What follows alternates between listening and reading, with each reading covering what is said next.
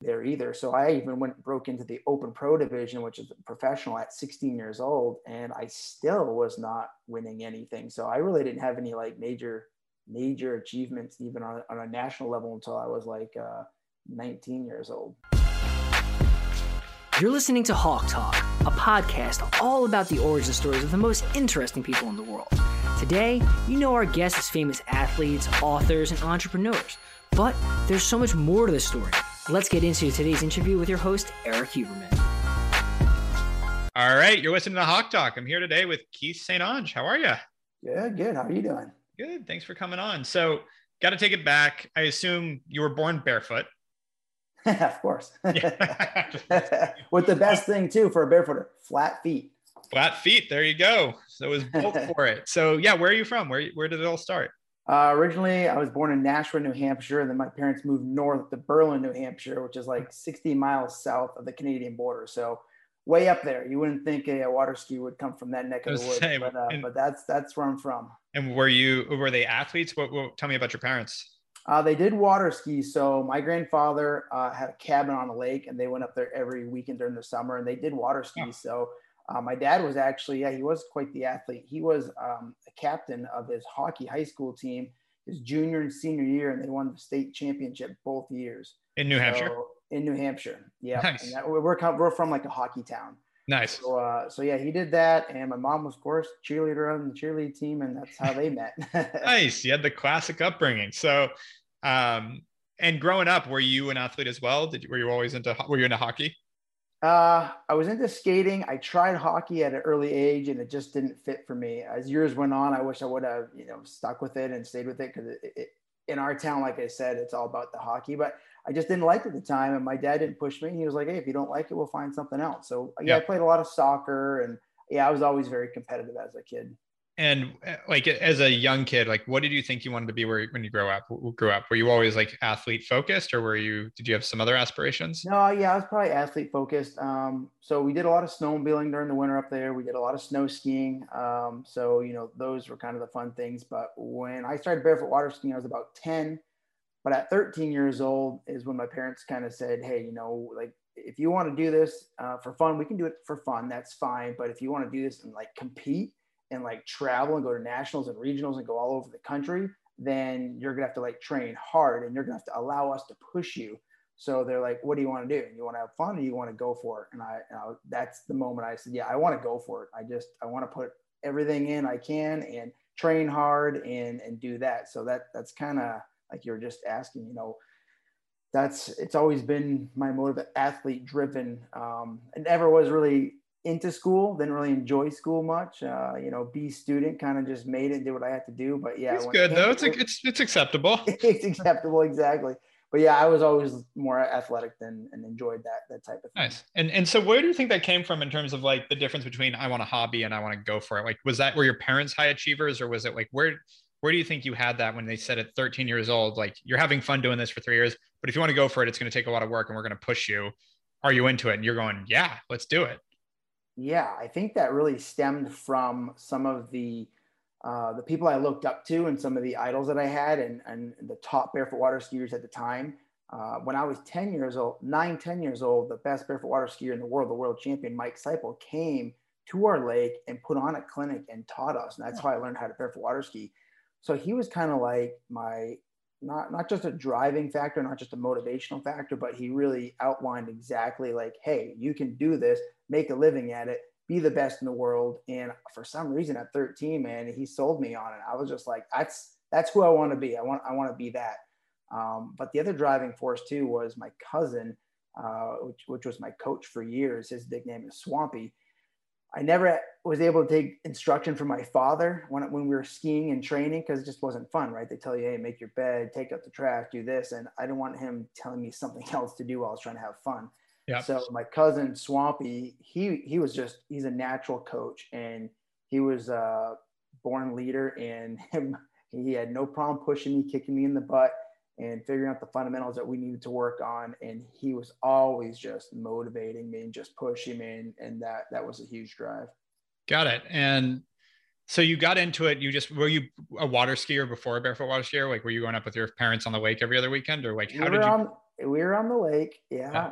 Uh, I started on a knee board, and no joke, when I was eight years old, they put me on a knee board, and I was petrified of the lake because I didn't want the fish to bite my toes. Yeah. So I like didn't like swimming in the lake, and um, and then that next summer is when the world champion came up. So I learned how to barefoot water ski. Pretty much right after I knee boarded, I I water skied and then learned how to barefoot that same summer. And I Yeah. never went back to water skiing. It was just barefoot from then on. And I was gonna so okay, so you get to 13, you decide to try start testing yourselves. Um does that did you immediately start winning? Were you like a naturally gifted athlete in this, or how did it go from there? I was learning fast, but at all the competitions I went to, I, I didn't win any of them um, Mhm. for several years. Wow. Um, And how many Yeah. a year were you going to? I'm curious, like how many times did you whack better word lose and still Yeah. stick with it? Oh man, so much. So let's see. Uh, probably so 10, 13, 14, probably for four years, really no no success as far as winning winning. Wow. But you kept training, you kept going, you were determined about it anyways. Well, it's so funny because I saw my childhood, I call him rival. He wasn't really a rival because he actually kicked my butt at every single tournament when we were in the junior boy division. And I just saw him this last weekend and I thanked him. And he's like, Thanks for what? And I said, For motivating me. I was trying to chase you. I was trying to beat you. I was trying, and, and, and that, that guy just motivated me. I could, one, I guess, because I couldn't beat him. And two, he was Yeah. just that much better than me that if he could do it, I knew I could do it Yeah. and that that just pushed me to the to the next level so yeah so the story kind of goes on i didn't i did start winning in a regional This around 14, you said? yeah around 14 i started i started winning in the in like the regional competitions the smaller local competitions but when i went to nationals i didn't win anything there either so i even went broke into the open pro division which is professional at 16 years old and i still was not winning anything so i really didn't have any like major major achievements even on, on a national level until i was like uh, 19 years old And so you're you, you were still in high school. I assume you finished high school. yeah Did you go to college? No i did not So I, it- I, I went to a community college. So I moved to Florida, went to community college, Yeah. and and that's kind of when my skiing was taking off. And I started the ski school, and I was like, you know what? I just I'm not into school. No, I'll, I'll go back. Of you know what happens when you when you when you don't Yeah. continue, you don't go back. Yeah. So okay, so you you moved to Florida right after high school and opened a uh, water skiing school. yes. Yeah, is that the one I saw when I came out there? Uh, no, it morphed Okay. into that one. Cool. Yeah. So Um, it, it started pretty small, and then we grew it. That's awesome. And so you get down there, you're teaching. I assume that's what's paying the bills is the teaching side of things. No, when I moved to Florida, uh, I had a thousand bucks in my pocket and worked part time and got a boat sponsor. And luckily, I had won at 19 years old. I had won a national championship overall title. So Oh, you did? 20 yeah, I did. At 19, I finally won one.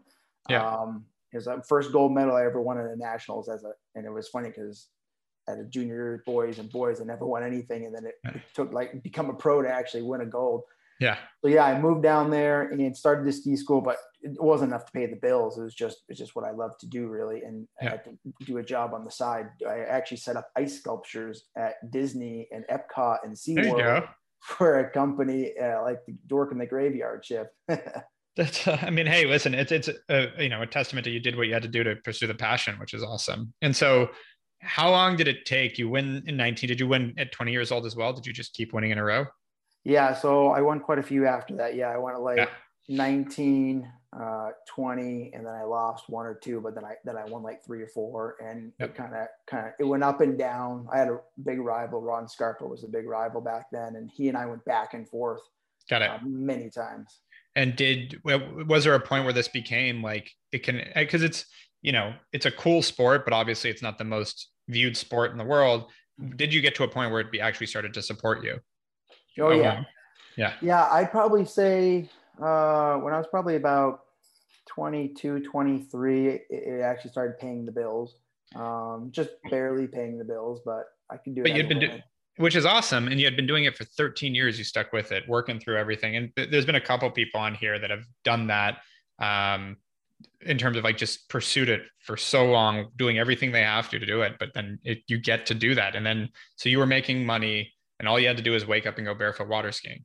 Yeah, it literally, and that's all I ever wanted to do. Like, it wasn't even about like how much the goal wasn't about how much money can I make. It was Oh, just yeah. It was about like yeah, living the passion. And yeah. I would we woke up, we got in the boat, we were in the boat all day. I had students teaching them, training them, I was training, and we literally wouldn't come in, we'd come in for lunch and then we wouldn't come in until it got dark. And that. I just loved it. I just loved Yeah. it.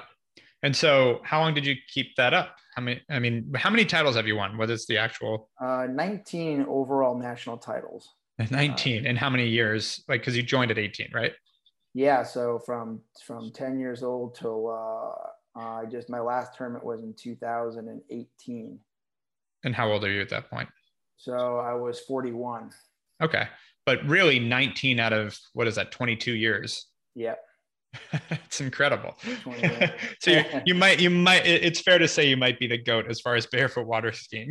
Yeah, yeah, yeah. I would say I probably yeah. I guess so. I think I think objectively you get to say that. It's not gloating when it's you won 19 out of 22 years, well, 21 years. well, it was more. Yeah, it was like 30. Right, it was like 30, 25. Yeah, yeah, a little over that. Yeah. Yeah. So um that's awesome. And so as you've progressed, like how was that process? I mean, actually, I'm curious, after you win for a few years, how was it to lose? Yeah, the uh, the you know the losing it's so mandatory. I think because Yeah. it's what drives the motivation. You Yeah. know, it just you get mad, you get it, get that chip on the shoulder. It, it just it pushes you. So yeah, losing is you know it's never fun, but it, it's it's so important. Like I tell all these young kids, you know, they they see my world championship status and national status, and I tell them, I said, you but you don't realize I've lost, you know, 50 times more than I've won. And, Yep. and that's, and, and it, that's what it takes. And of course, everybody says, you know, if you got to fail to win and all that. But, but uh, losing and even injuries, you know, it really, really teaches you and pushes you and motivates you to get to the next level. Yep. No, and and through yeah, I, I totally agree. I just lost my train of thought. Um, the I wanted to ask you something else. So throughout those years of continuing with it, how how have you seen the sport transform? Like what has happened with it? Like I it I see it being coming more and more. I'm seeing videos on TikTok and stuff of people doing it. Like it seems to be getting more and more popular. Yeah, you know, we went through that stage where tournaments back in the day were really big and huge, um, were. and then and then yeah, they were they were massive. Uh, and now tournaments are really kind of kind of they're they're, not really that. They're, well, they're not big, but they're not Yeah. people. They're not popular Yeah. because people just don't have the time to go to a tournament, sit there all day and stuff Yep. But it's done the reverse like you said now it's on tiktok and now it's on social media so there's more exposure Yeah. um, so more people are seeing it so so really people are there's more people seeing it there's more people doing it just not on the tournament side not on the tournament level Yeah. Speaking of the tournaments, how does the scoring work? Is it just like style, like kind of like figure skating, where it's like style and doing certain tricks will get you more points, that kind of thing? no it's uh, every trick has its own point value Okay. um, plain and simple. So you have so you have slalom trick and jump. Uh-huh. you have two passes. Excuse me. You can go down and which is 15 seconds. So when you start your trick run you have 15 seconds to do as many tricks as you can. Then you have a second pass and then they compile all the tricks and the scores and the points and that's your total. Got it. slalom the slalom event is where you cross the wake on one or two feet back and forth from curl to curl so 15 seconds to do that. So if you cross on two feet, it's a half a point. If you cross on one foot, it's one point. Um, and, and that's how they do that forward pass and a backwards pass. I still Got have it. the world record in that actually. I've held that world record in that event for since 2006. What is that record? 20.6. So 20.6 crosses, about 20 and a half crossings in 30 seconds Wow. On, on one or two feet. on one foot. Yeah. See it. And, you know, for the audience, you took me out. We met up in Whistler, and then you're like, "Yeah, if you're ever down in Florida, come. Bare, I'll teach you how to barefoot water ski." And it was like three weeks later, I ha- happened to have to go to Florida, and so I was like, "Yeah, I'm in." And we went out with my. I just resurfaced the pic, video of my buddy trying to hang on for dear life while he was learning, and like dragging behind, and then getting it again, and then catching a toe, and just tumbling. Yeah, he didn't do Um, as good as you. You you did pretty well. You caught him pretty there, well. yeah. Yeah. yeah, you did it. It was You awesome. still have to eat crap a couple times, but it's it's fun, man. It's a it's a blast. I, I got to get back out there, but um, and so uh, and so you what do you what's uh you kept going with it? How has that? How has the sport progressed in terms of you know I've seen like you take surfing and uh, what's his name Kai Leonard I think or Kai forget the guy's name, but like there's these surfers that have come out and are just a whole different type of surfer. And like you get a lot to that with different action sports of like you, the new guard comes in, they build off of what you've done, and now are doing stuff that you never even thought of that are ridiculous and seemed impossible. Has that happened with barefoot water skiing at all? It hasn't happened quite yet. I imagine it will. Um, mm-hmm. So since I so I kind of retired from the three event side of, of yeah. barefoot water skiing in 2018, and what I did it I kind of I kind of made something unique in the trick world is before you do a trick and you'd survive through it and then you'd have a couple of seconds to regroup and do another trick. Well, what I started doing is I started taking the tricks and really molding them together from one trick to the other and really just making it just a nice confluence happen. And and that's what really set me apart from the older generation skiers is that they they really couldn't pack in as many tricks as I could. Yep. Uh, and then um, David Small came around, which was my partner at the ski school for years. Uh, he came around and he his style was a little cleaner than mine. Mine was a little old school, kind of dirty. So he was clean and he could put all these tricks together, molded them nicely, and he kind of set the bar for being the cleanest and fastest tricker like ever. That's um, cool. Yeah, so he kind of stemmed off me, learned that from me, and then he took it to the next level. And it's still kind of there. Like nobody's really gone outside the realm of crazy new tricks or doing tricks faster or jumping further or slaloming more. It's kind of just like it's kind of plateaued. Yep. Um, but I imagine, you know, give it five, ten years with new equipment and boats and things like that. And, you know, all the video that's getting out there and all the notoriety these people are doing, they're going to start trying and doing crazier things, which right. I can't wait to see. Yep. It'll be fun. And so two ask questions for you. Number one, what's next? Now that you're retired, do you, you still running the school? Uh, no. So I sold okay. ski school three years ago. Okay. Uh, so what happened there was I was starting to get burnt out. Mm-hmm. And I was telling the guys in the ski school, guys, I'm getting burnt out. I need to change. I need something different. I, I don't want to be in the boat anymore. Just needed to change. So we started uh, Winter Haven Water Sports was a rental like mm-hmm. pontoon jet ski business and all that. Started that, and um, I had my real estate license at that time because we'd have all these people come down to that, down to Florida, and they were like, "Man, this place is awesome. Chain of Lakes. This is cool. I want to buy a house down here." Yeah. So we were constantly telling them, "Hey, go to this our friend. He's a realtor in town, and and you know buy from him." And we were just yeah. always just throwing in clients. And that guy said, "Hey, I'm retiring soon. I don't want anybody else. You guys, why don't you get your real estate license yeah. and just sell direct to your clients?" So we did. So we got a real estate license and uh, we started selling direct. It's an awesome hook. We'll take you barefoot water skiing as long as you buy a house. yeah, right. Exactly. Yeah. Well, it's funny because we'd be skiing sometimes and be like, see that house right there? It's for sale. It's X amount of dollars. And they're like, oh, really? Well, let's go look at it after. All right, cool. Yeah. Yeah. so, yeah, it was kind of funny. Uh, and then, yeah. And so I, when I sold the ski school, I just went, went into real estate full time. Um, nice. And it's been really good. You know, I've got three kids and a family, and we're traveling a lot and training a lot. I really didn't have the time to devote towards all that anymore, especially with the little burnt out feeling that it was, yeah. it was a really nice transition. No, that's awesome. So in your web and real estate? Yeah, I am. I am. The first couple of years, it's not fun learning all the, the lawyer mumbo jumbo and the contract. But once you yep. get through that, yeah, I really enjoy it now. That's super fun. And last question for you. So for other people looking to pursue their dreams, like you really, you, I mean, again, 19 times in the past 22 years, you have won the world championship in a sport. Is any first off, does anyone else have that? Does that exist in any other sport? I, I don't know. Oh, we'll have know. to do our research, but like I don't know that that exists. I remember when me, I think I met you when it was 14 times, and yeah. then we've you know, it's been a while since. And so the, the fact that like, that's incredible. What would you say to someone that wants to pursue their dream, their passion, whatever that might be? If it's work, if it's you know something different, a hobby, like what what do you think that you wish you were told or you were told that really got you to that level?